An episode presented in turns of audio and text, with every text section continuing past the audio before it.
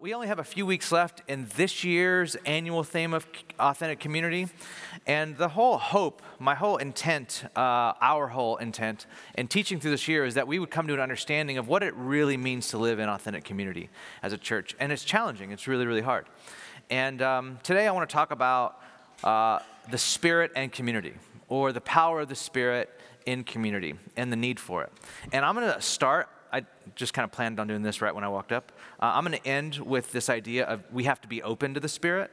But I'm going to start with that. How about that? I'm going to start with this idea of um, for any of this to happen, anything I'm going to talk about this morning, we have to be open to the Spirit.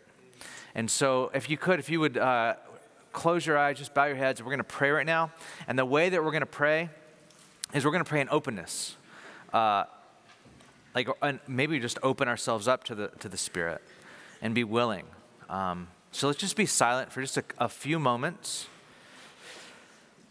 Take a, uh, a breath. The spirit um, of god is called the ruach or the, the breath in hebrew the, the wind or breath. And uh, when god created humanity he breathed into them the breath of life. That's the same exact word ruach. He breathed his spirit into them and so there is this huge connection of becoming um, present through breathing. There's something very Christian, biblical about this idea, ancient even, in that God breathes in us. So let's take a few breaths right now.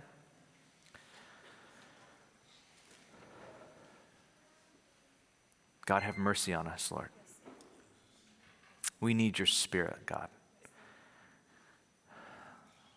We're open to your Spirit's leading and prompting and moving this morning. We're open into, into ways that you might um, move us into uh, reconciliation where that might be hard, or forgiveness where that might be hard, or love and even liking someone when that's hard um, in community. Of forgiving an offense, of uh, bearing someone else's burden, and thus fulfilling the law of Christ. Those are all really hard things to do in our in our flesh or in our like our own humanity. Very difficult. And that's why we need your spirit, God. If we're going to be your church in San Francisco, we need your spirit. So we just open ourselves up to this. We want to breathe in the breath of life now. We breathe in the invitation of your spirit to come upon us, to be uh, we want to be aware of your Spirit's working and how your Spirit would want to work in our lives individually right now, and then us corporately as a church. Um, we love you, Lord. We really do. We love that you are among us. We love that when we gather, that you're here. We love that you're moving people to follow you, that you're challenging uh, kind of the status quo of what it even means to be a Christian. I thank you. We love the city, and even though it's so hard, it pushes us into choosing. Um, whether we're going to kind of live under the pattern of the world or really live under the pattern of the gospel. And I thank you for a city like this, um, where it's so sometimes difficult to follow you in. And Lord, we pray that you would teach us. You would teach us now. I submit all my capacities to you, God, and we pray together in the strong name of Christ. Amen. Amen. If you are new to this community, uh, we want to welcome you. Uh, this past year, we have endeavored to talk about what it means and what it looks like to live in authentic community, authentic Christian community. And as a part of that, we have had some difficult conversations and some difficult teachings around topics that seem to divide the church today and even divide our society today. So, this community has experienced a lot of passion this year and also a lot of pain this year. People have stayed and committed to difficult conversations, but find themselves very tired right now. So maybe the people in and around you that have been a part of this year, that you probably find a lot, you probably bump into a lot of tired people, a lot of emotionally tired people. They've had really hard conversations with their community, uh, with their friends, with their family uh, over the last year, and it's been exhausting. You might even bump into people who've uh, opted out. They, they come to Sundays, but they don't come to community group anymore. Or you might might not bump into them because they've completely left altogether. And some of the most challenging things we've talked about is how to live in emotionally healthy relationships. We've talked about race, we've talked about sexuality, we've talked about singleness, and we've talked about marriage. Oh, and we have a, a politics lecture coming up in a few weeks as well. So there's that. Um, should be fun. Should be fun. I say all that because we have to be talking about this stuff as a church. Um, I think a, lot of us desire not the happy clappy churchy stuff, like where we just talk about things that um, we all can pseudo agree with. We have to talk about hard things that not many people, uh, not many people agree with outside the church or inside the church. So I think this is really important stuff that we model what it looks like to disagree in community, what it mo- what models what it looks like to have sacrificial love towards one another in community. Um, and I say all this because I want to catch everyone up what's going on in the room in real time right now. And the question I want to ask is how do we have the energy to keep going forward? Unless you're an Enneagram 8, which is like this need to be against, how do you keep going and contend? Any Enneagram 8s in here? Some of you guys like Enneagram 8s, like it's my favorite year ever. Like I love it. Just so much conversation. Uh, unless you're, but, but unless you're that, how do you keep going? How do you keep going if you just like don't want to argue anymore? If you don't want to, if you don't want to disagree anymore? When you don't when you don't see eye to eye with your community, when you're coming from completely different life scripts and you're just exhausted of having these conversations. I think of how Ash and I have been fighting a lot recently about, uh, about uh, in and around Juniper's bedtime and her schedule. I don't know if you ever thought about this. Um, ha- like I, I, think I said this a few weeks ago, like having kids feels like a whole other reason just to fight. Um, we, Ash and I see the world completely differently. Let alone I'm a morning person, she's a night person. and there are times when we're fighting about how we're going to raise Juniper when I, in my, like, seriously, like, feel this thing where I'm like, I don't know if we can raise a child together. Like, I don't say that, but I feel that. like, I feel that. Like, that's real, which is insane. That's crazy, of course. But in the moment, that's exactly how it feels in the moment. And we're fighting about bedtimes. Not anything real yet. Like, not anything real at all, okay? But what happens when you're talking about real stuff? Like race and sexuality. How do you keep going in community? How do you get, keep going? Because this community is a covenant community, if you didn't know that. Like marriage, we talked about this in friendship. Melissa did an amazing job explaining how friendships are covenant communities where you're covenanting with each other. The same exact language used in friendships, Jesus uses in marriage, or the Apostle Paul uses in marriage. And so, how do we commit to each other in a covenant community? And the answer is this only by the power of the Spirit. Only by the power of the Spirit. I read this quote this last week. I thought um, I would share it with you just to kind of raise the, the level here.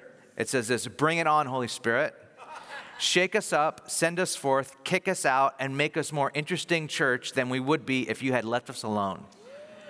That is such a good quote. I understand it's a daring quote, it's a dangerous quote. It's basically the quote we prayed at the beginning of this year, and he's done all of this stuff. We want to be a more interesting church because the Spirit has messed us up and messed up our paradigms and messed up the things that we need the Spirit to do this. See, we are told that the goal of the Christian life is to be conformed to the image of Jesus, or to use regular language, to become like Jesus, right? That's the, the goal. This Romans 8, 29, 2 Corinthians 3, 18. Like the goal of the Christian life is to become like Christ. And of course, the question is how does that happen? Now, there are all kinds of subpoints. We've taught extensively on this. There are all kinds of subpoints to becoming like Christ. But the main point, the main answer to which everything else is a subpoint, is it happens by the power of the Spirit. Paul says this in Galatians, Galatians 3 3. After starting your new lives in the Spirit, why are you now trying to become perfect by your own human effort? This is New Living Translation, by the way. Kind of makes it a little bit more blunt. How, why, are you, why in the world, a life that began in the spirit, are you trying to now complete in the flesh or complete with your human effort?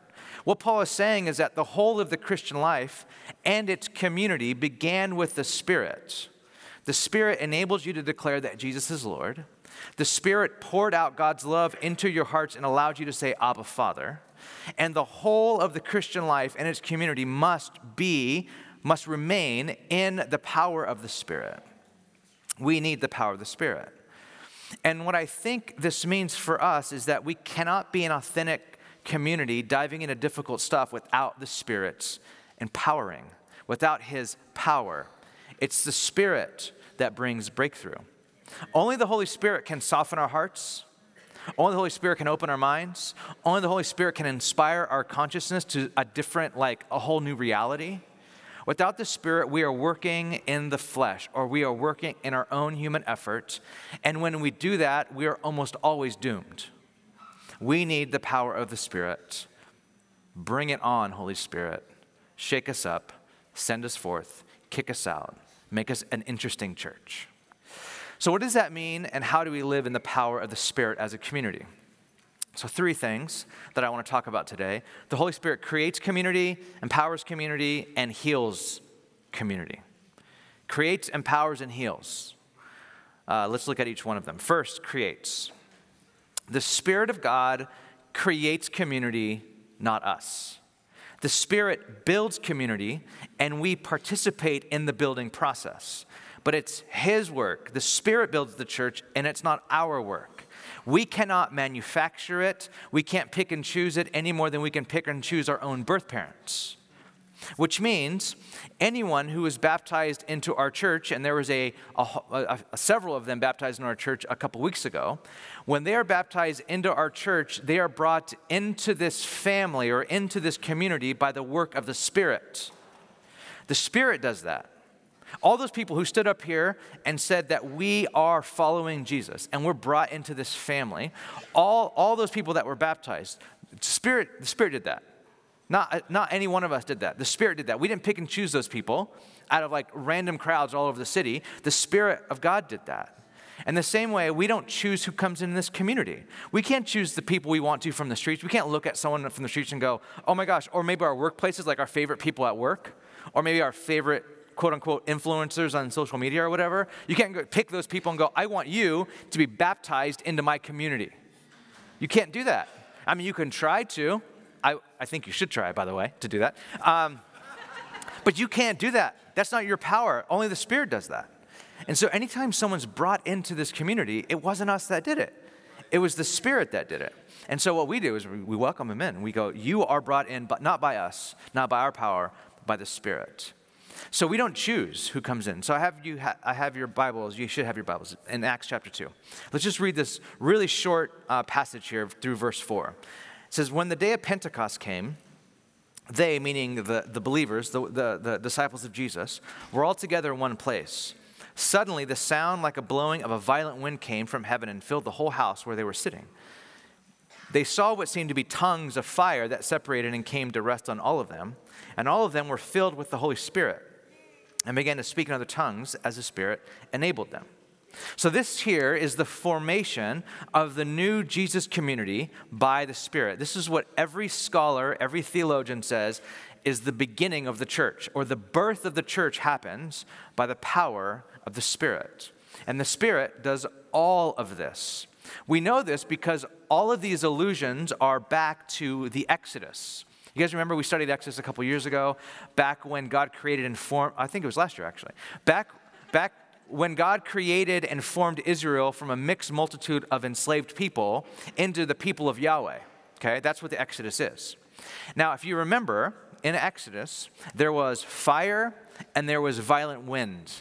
There was fire when the Israelites left Egypt, they were led by a pillar of fire, which was a sign of God's special presence and his power leading them into freedom and his being with them. Now, in the book of Acts, there's a fire presence again, but this time it separates and rests on every single one of them individually, meaning the Spirit is making a new Exodus people who will be led by him.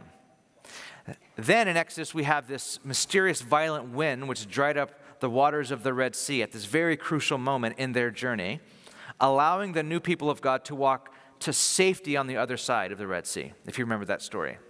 Now in Acts, the same mysterious violent wind blows through, coming from heaven, and fills the room and themselves. It's the Spirit. This, this is what the Spirit's doing right now. The Spirit is delivering and making a new people at the same time. He's delivering them out of, out of this, a sinful generation or out of sin into this new people. Eberhard Arnold, is an amazing name, um, said this in his book, uh, Why We Live in Community. Um, amazing small little book that I read this last week. says, The church we believe in lives in the Holy Spirit. The Spirit we believe in bears the church within itself. The church of the Spirit will give life to the future unity of mankind. It gives life already now to all truly living communities. The foundation and basic element of every community is not merely the combination of its members, but simply and solely the unity of the Holy Spirit. For the true church is present there. The Holy Spirit births the, the new community of God, which means that the basis of community, the basis of Christian community, is not sociability, but faith. The basis of this church is not the fact that you can be social or not, but it's if you can believe or not, which I think is a really important point. Meaning, community in the church is not so much about trying to be social with people and get along with people, but about faith. So, when you're sitting across from someone that you don't get along with, when you're, get, you're sitting across someone that you don't agree with, the main thing isn't to be social. The main thing isn't to go, let's have fun together, or let's try to do something where we like each other. The main thing is, do you believe in the Spirit's power to bring unity? Believing that Christ is building his church through the power of the Spirit. So our posture towards one another is one of belief and hope in the Spirit's power to make us one. It's sitting across from one another and saying in your heart, I believe that Jesus is building his church. I believe that the Spirit is answering Jesus' prayer among us to make us one as he and the Father are one. I believe that the Spirit is adding to our number daily those who are being saved. And when they are saved, we bring them in and welcome them into our family because we don't choose our family here. The Father chooses the family through the work of Christ by the power of the Spirit. And so faith is a is such an important element in our church, in our community, that we believe that, that the Spirit can make us one, that we, can, we believe that Jesus, by His Spirit, can allow us to see past our differences and make us one. Next, so first, the Spirit births the church or creates community. Second, the, church, uh, the Spirit empowers community. This is the long point here. So just sit, with me. This, I think this is really important. One of the things we have to acknowledge when we are talking about authentic community is the thing that is going on inside us almost all the time is the reality that we are and we are not communal people at the same time. We are communal and we are not communal. Every single one of us is a mixture of both. No matter who you are, introvert or extrovert, we are all communal and not communal at the same time. We are all sociable and not sociable. Ashley, my wife, is an introvert, and I am an extrovert, which means I love people and she doesn't like people, right? That's basically what we think it means, right? But that's not really true at all.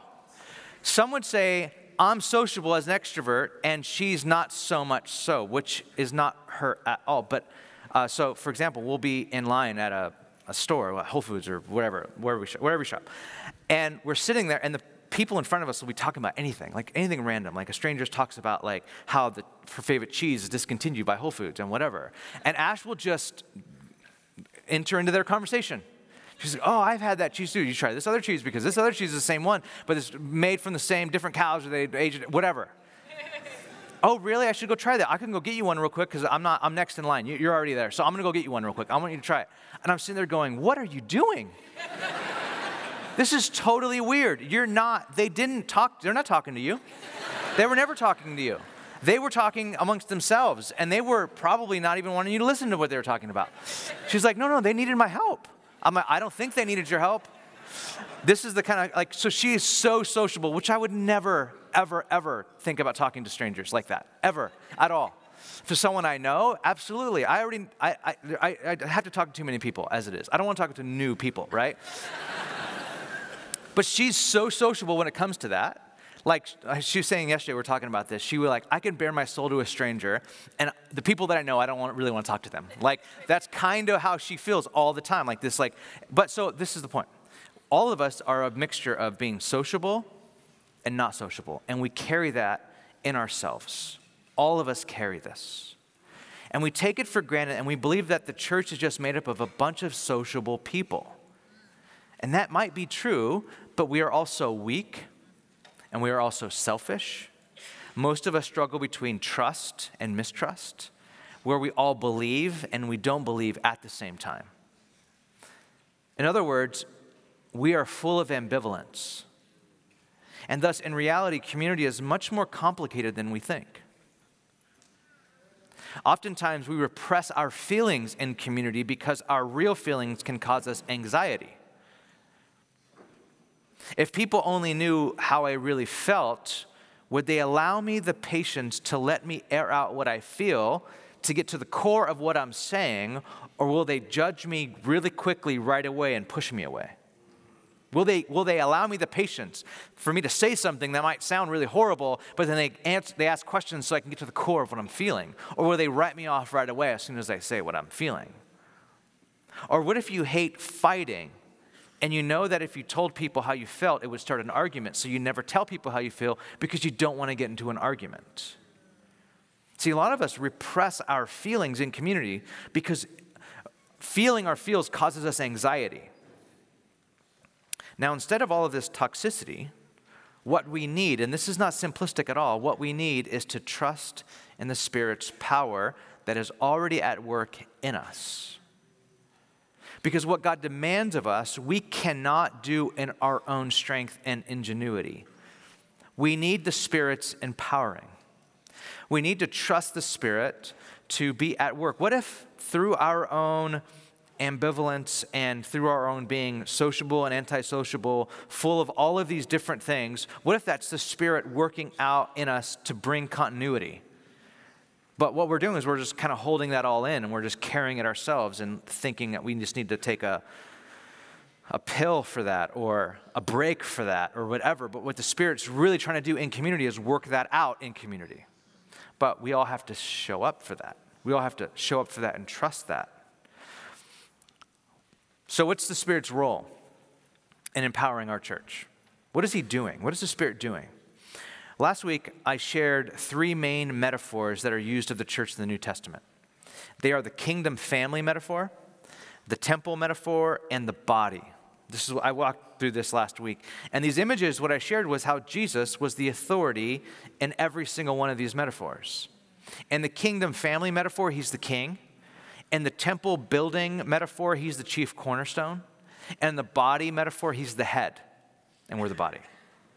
In the same way, Paul gives, oh, the New Testament, I should say, gives the, the Spirit a role in all of these metaphors as well. So let's look first at the kingdom family metaphor.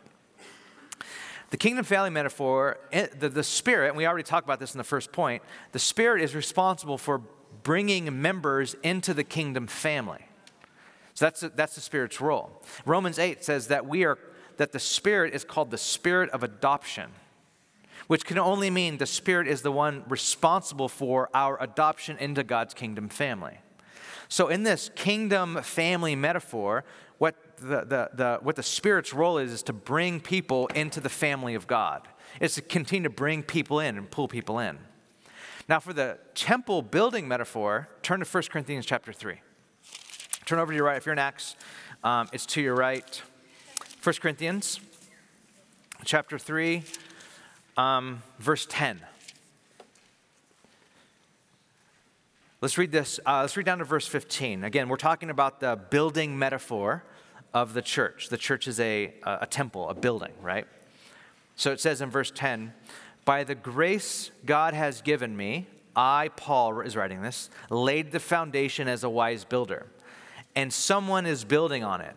Each one should, uh, each one should build with care, for no one can lay any foundation other than the one already laid, which is Jesus Christ. So Paul says, I'm building this church, this temple, and the foundation is Christ, right? He already says this, uses this metaphor before. I laid a foundation, that foundation is Jesus. This church is built on Christ. Now, all, all these other people, I came in as an apostle and I built the church, I was a founder, and then I left, and then all these other people are building on it. Every single person in the church is building the church. And everyone should be careful how they're building in this church.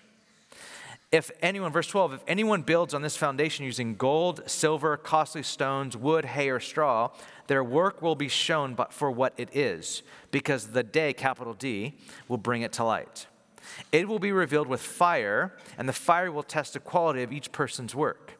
If what has been built survives, the builder will receive a reward.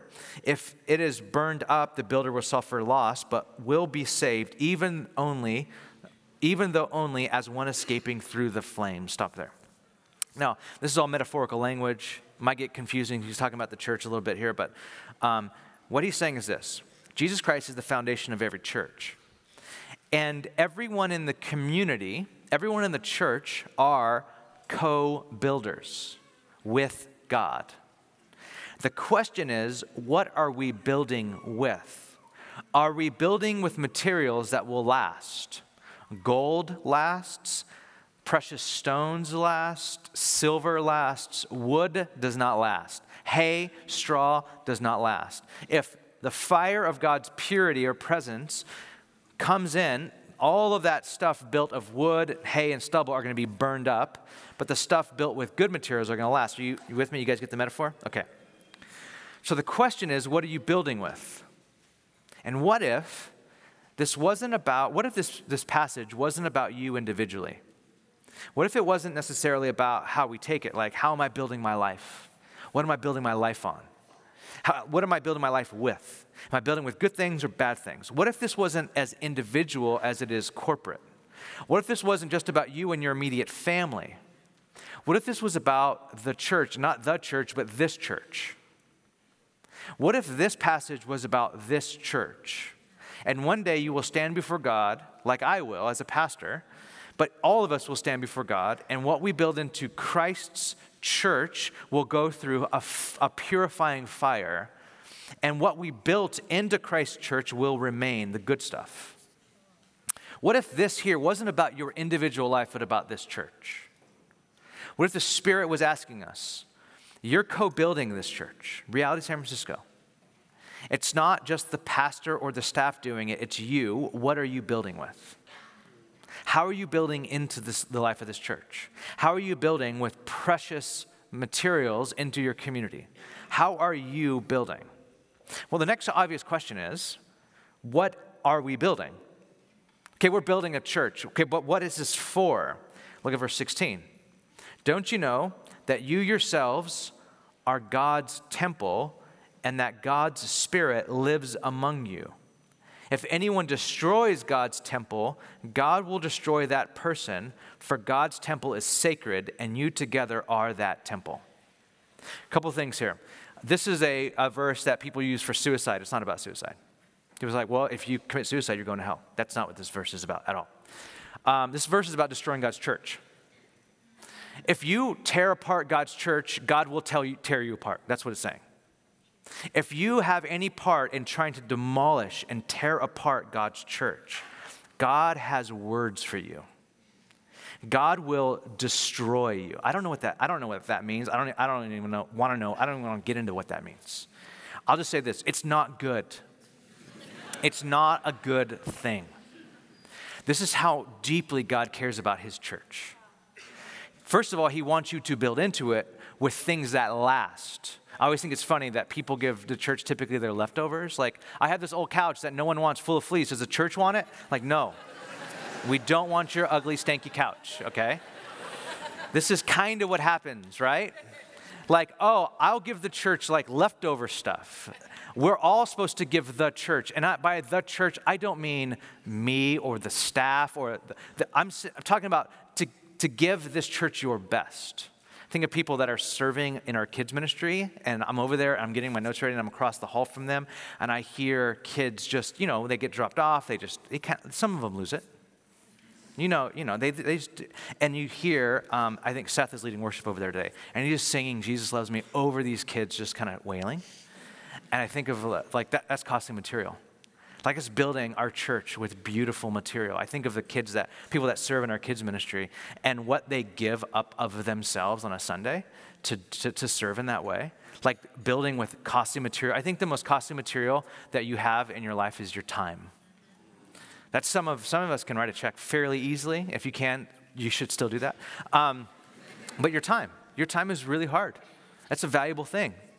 Uh, we know it more than any, anyone. Uh, I mean, we know it in the city more, more than most people that time is money. And so our time is valuable.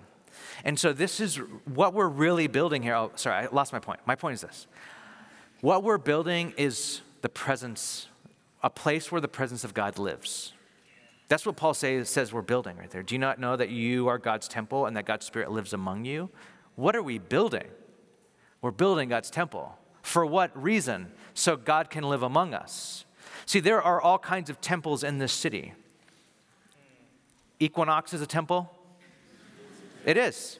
And it has its own va- a, a, vision of a good life. Uh, Facebook campus is a temple. Salesforce Tower is a temple. They all have their ideas of what the good life is. What Paul is saying is that the church is the temple. And what's different about this temple than every other temple? God lives here. That God lives here. That's what's different. And we should all be experiencing life in this church. All of us should be experiencing life. The last metaphor is the body. What's the Spirit's role as someone who's in the body, or the, the metaphor of, as the body? Turn over to the right again, Ephesians chapter 4.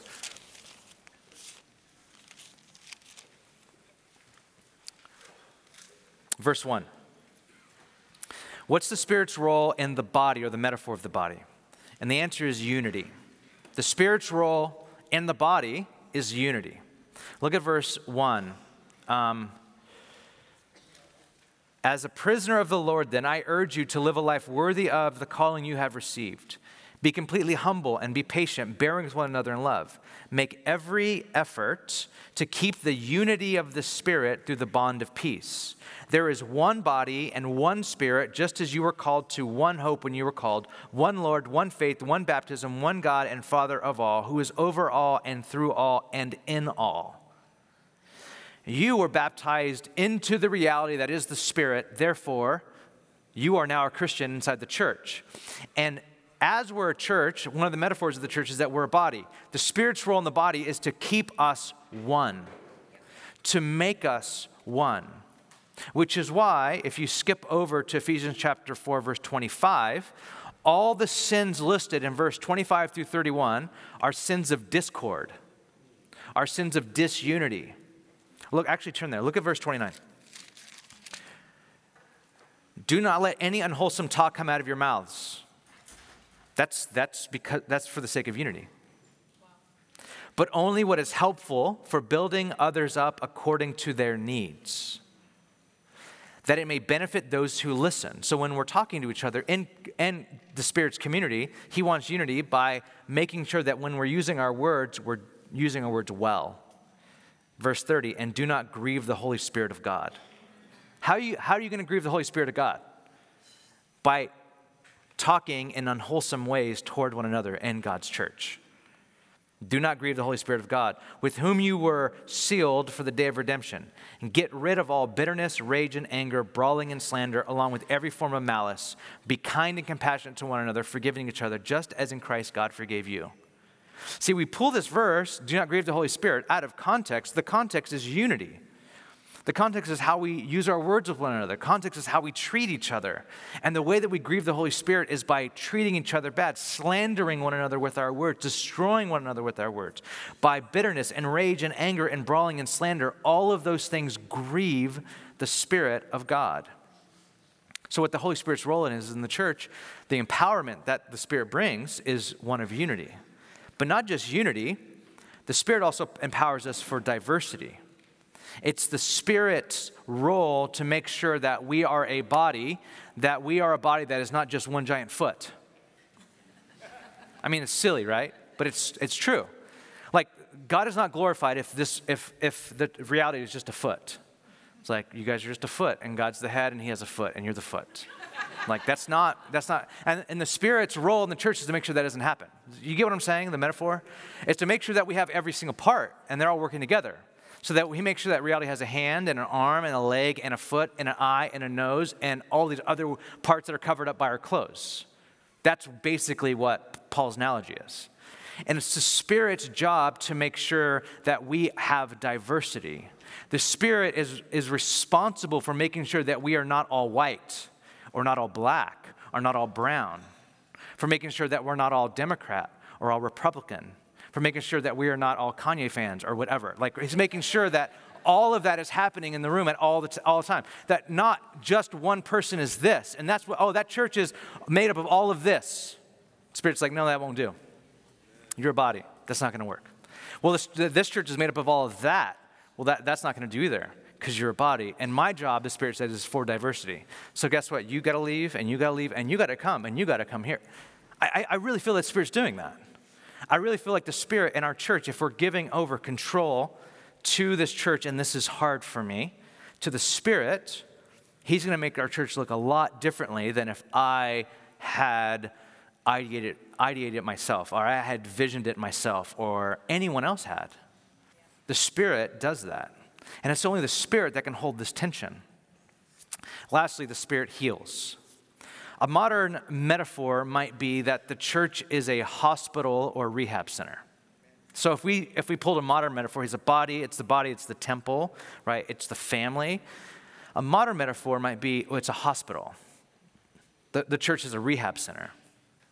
I mean, it's much more than that, but it, it is that. In the fellowship of the Spirit, there are people who are in different and various stages of healing and sobriety and growth towards holiness. Can we just not forget this? Some here that might be here this morning that's sitting right next to you that you just met during the meet and greet time. Some here are just being wheeled into the emergency room fresh from the biggest wreck they've ever had in their lives. And they're here today because this wreck, this accident, this thing that happened that they could have participated in or not participated in, or it could have been their fault or not their fault, whatever happened, they're here now in this hospital in the ER. There are others who are just out of, out of some major surgery. There are others who are in intensive care.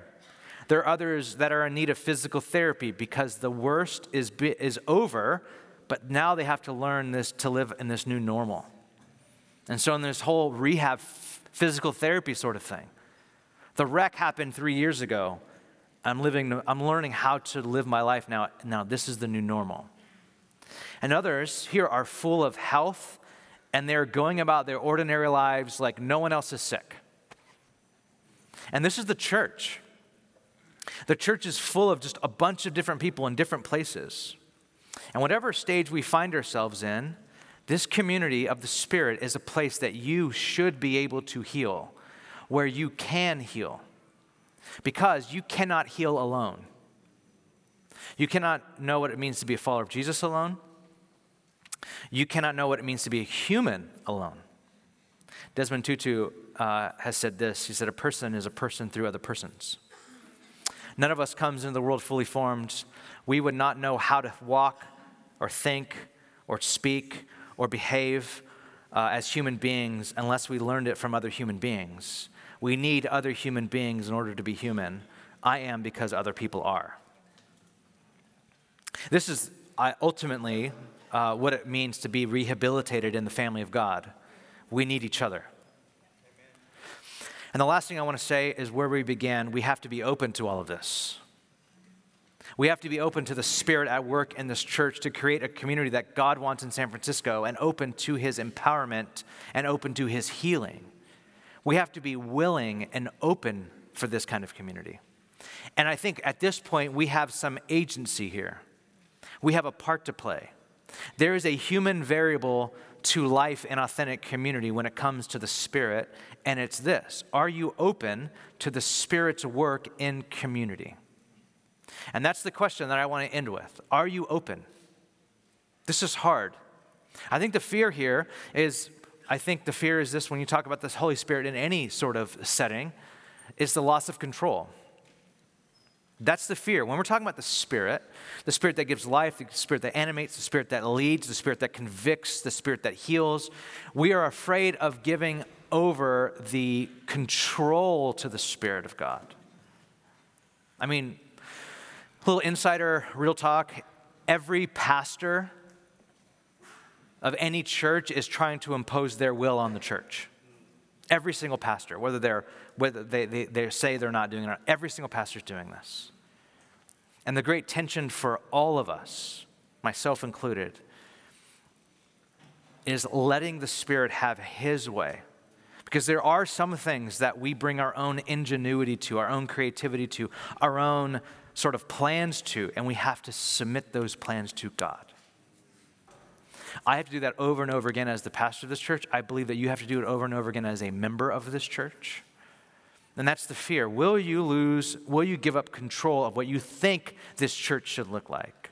Or what I think this church should look like and strive for unity and strive for oneness and strive for diversity and strive for the Spirit's empowering? Basil Pennington says the Spirit enters into a community when, through its members' common yearning, the community opens itself up and makes itself ready to be Spirit driven. Through the members' common yearning, a yearning for the Spirit to, to take over our church, a yearning for our Spirit to make us one. A yearning for our spirit to make us diverse, a yearning for our spirit, uh, the spirit to, to allow us to bring our precious stuff to the church, our time and our resources to the church and say, this is, this is for the church. This is for Jesus' church in San Francisco. I'm going to bring my best forward. I want to build with good materials by the power of the Spirit. Because what we are building is better than anything else that's being built in Silicon Valley. Anything else. Anything else. Because in this thing, the Spirit of God lives. God Himself lives in the center of us. And so, as we close, would you open your hands up to God in a posture of openness to the Spirit? God, I think of Romans uh, chapter 1, where you say that, um, like, the end result of our sin is that you leave us alone. I mean, I think that's what hell is. You've just let people alone. And we all can be in our own ways in our personal hell where we kind of feel, um, maybe even in our own sort of sin, you've left us in our sin. Because we've said, we've given you the middle finger, we've said, we've written you off, we say we don't want any, you don't want, we don't want you to be in any part of this. And Lord, that is the worst thing that can ever happen, and we just say, Don't leave us alone. Don't leave our church alone. Make us a more interesting, strange community than we would be if we all got our wills to make sure that everyone agreed with everyone else and it was all perfect. That is not your church. Make us more diverse, God. Make us more empowered, God. Make us more connected and one, God. I pray there would truly be no need among us. There would be needs that happen, financial needs and so forth, and our church collectively would feel the weight of it. Not individually, but collectively, where we are all here to help. Make us one, God. We thank you. We love you. We, um,